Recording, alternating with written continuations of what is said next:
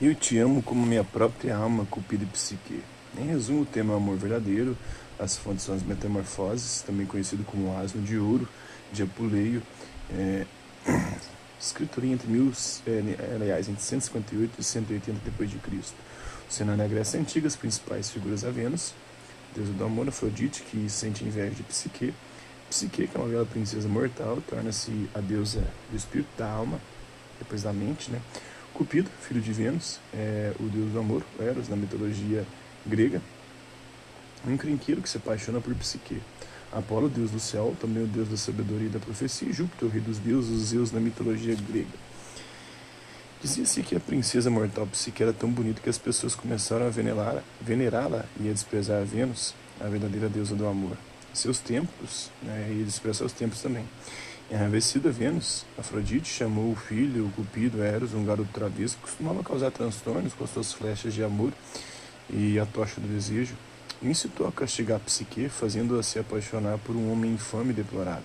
Mas, sem querer, Cupido se arranhou com a própria flecha da paixão e caiu de amores por Psique. Enquanto isso, Apolo avisou ao pai de Psique que eh, ela não estava destinada a se casar com um mortal, mas sim com uma serpente alada horrenda os pais de Psique, desolados, prepararam-na para o terrível casamento e, conforme Apolo exigira, levaram-na ao topo de um penhasco onde foi deixada para encarar o seu destino.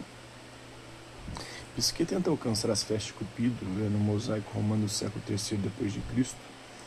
Ela é retratada com asas de borboleta que representavam a alma, né?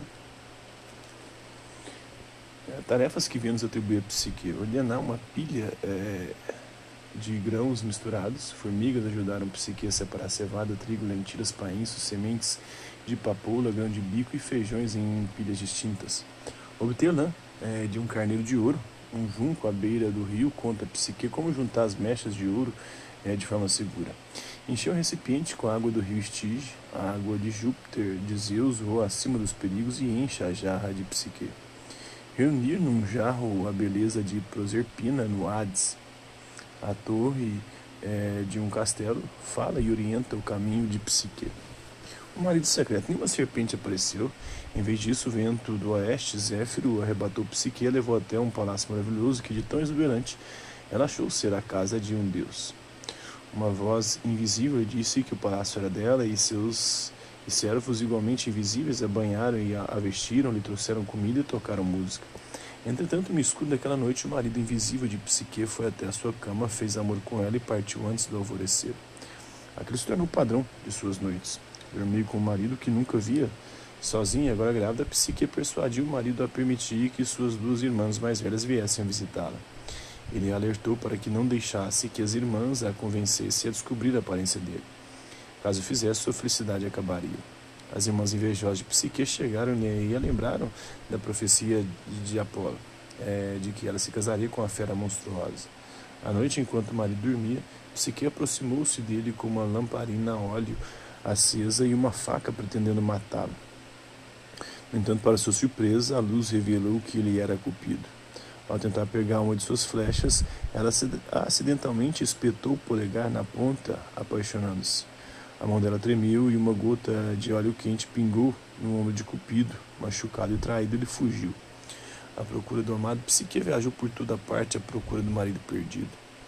Foi, inclusive, ao palácio da própria Vênus, Afrodite, onde a deusa hostil lhe atribuiu uma série de tarefas quase impossíveis. A última delas era entrar no submundo e pegar o frasco da beleza da rainha Proserpina. Ao regressar, Psique esqueceu-se da advertência para não abrir o frasco. Então logo o abriu, um sono profundo dominou e ela caiu como se estivesse morta. Cupido voou até Psique e a despertou daquela letargia. Júpiter, Zeus concordou com o casamento deles e a tornou imortal. E depois disso, Vênus finalmente aceitou Afrodite. A criança nascida de Psique e Cupido foi a Volúpia, a deusa do prazer.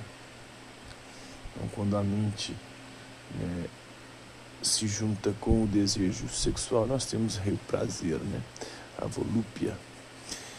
Folclore conto de fadas. Os antigos gregos, é, romanos e egípcios narram, narravam contos de fadas que têm ligações aí com os contos que conhecemos hoje.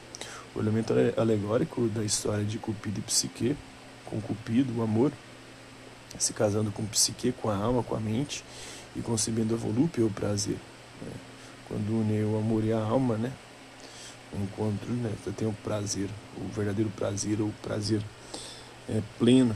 É construído com base em um conto de fadas. Há clara semelhança entre as histórias de Cinderela, da Bela e a Fera e este mito, tipo de lenda disseminada e conhecido por folcloristas como a busca do marido perfeito e o novo animal. A história de Cupido e Psique é uma rara combinação entre conto de fadas e mito. Muitos contos de fadas desse gênero destacam o marido humano transformado em animal, em vez de ter um deus como protagonista. Em Metamorfose de Ovídio, no entanto, quando as filhas de Mínias, Mínias narram conto de fadas, alguns envolvem deuses. Os limites entre mito e conto de fadas são mais permeáveis em Roma do que em outras culturas.